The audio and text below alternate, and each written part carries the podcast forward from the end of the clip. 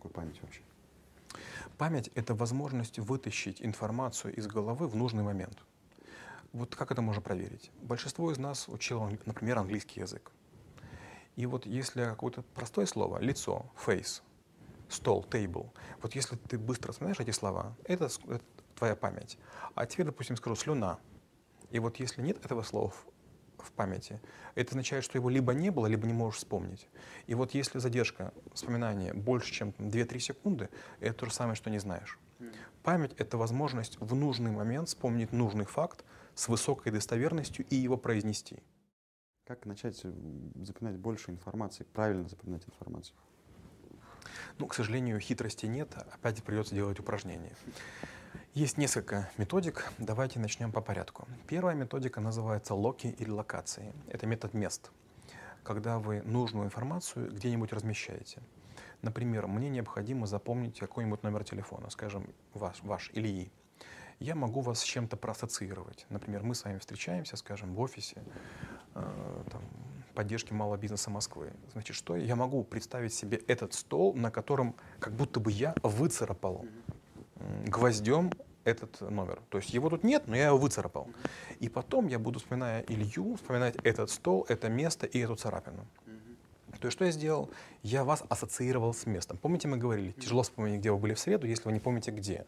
А если я помню, что номер телефона Ильи, что я должен ментально переместиться в этот офис и увижу этот номер. Это простая штука. Вторая штука, более хитрая, называется чертоги памяти, римский дворец или римская комната. Вторая методика? Да. Когда я то же самое делаю, но там у меня много помещений. Скажем, у меня есть помещение, где там я запоминаю все, что связано с моей дочкой. Что-нибудь связано с моей супругой в другой комнате. По работе третья комната. И получается, у меня есть там небоскреб, в котором у меня есть разные комнаты. И вот, скажем, почти каждый навык — это для меня комната. То есть, когда я говорю навык, вы называете навык, а я перемещаюсь в нужную комнату. Я в нее вхожу, и там куча хлама, я утрирую. Но там есть масса вещей, которые напоминают мне об этом навыке что-нибудь. То есть я как будто бы раз, и там появился. Очень просто. У вас квартира есть в Москве. Это коммуникация. У вас квартира есть в Сочи. Это касается памяти. Я говорю память, вы тут же квартира Сочи, и все вспомнили. То есть вы помните, где что находится. Способы запоминания. Первый называется ЦБК. Цифра-буквенный код. Для того, чтобы запомнить информацию, нужно ее превратить в образы. Мы когда с вами говорили, был подкаст у нас с вами, если не ошибаюсь, риторика, мы говорили, что надо, чтобы каждое произносимое слово имело образ. Запомнить цифру 3 невозможно, цифру 7 тоже невозможно. Почему? Потому что эти цифры в нашей голове не отражаются. А теперь я скажу вам цифробуквенный код. 0 для меня — это бабушкин ночник. Это такая коричневая палка, небольшой столик с кнопочкой выключателя и розовый абажур. Он круглый, он 0. То есть для меня 0 — это ночник. Единичка для меня, у меня был рыцарь с копьем маленький, поэтому для меня рыцарь — это единичка, потому что копье похоже на единичку. Двоечка — это мещанин на гусе.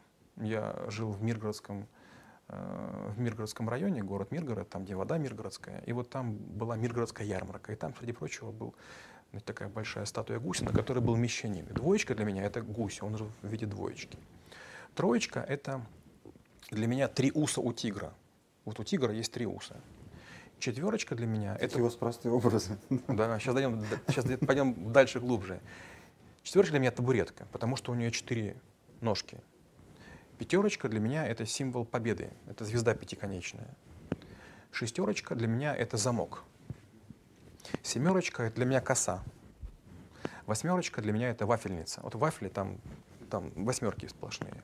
Девятка — это душка от очков. Это легкая часть. Теперь сложнее. 0 — это ночник, поэтому 0 ассоциируется с буквами Н и Ч. 0 для меня — это Н, Ч. Единица — это рыцарь, РЦ. Двойка — это мещанин, МЩ. Тройка — это тигр, ТГ. Четверочка — кухонная табуретка, КХ. Пятерочка — победа, ПБ.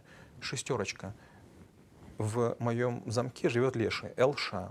Семерочка — сазан с косой, СЗ. Восьмерочка — вафли, ВФ. Девятка — душка точков, ДЖ. Итого для меня символы, цифры от 0 до единицы — это пары вот этих вот знаков. Это вот от фантазии или просто выхватывать из момента чего-то? Нет, это, во-первых, от фантазии. Чем ярче фантазия, тем больше шансов, что вы запомните. А во-вторых, это постоянная привычка. Ну вот простой пример. Я могу дать на открытом уроке пары слов, и люди не могут их запомнить. Допустим, карась — сорт, космонавт — образ, муха — единорог, спор — дрель, гипноз — навес, бабушка — пряжа. И народ не может запомнить. А потом я говорю, карась был высшего сорта, у космонавта героический образ. Я на спор выиграл дрель,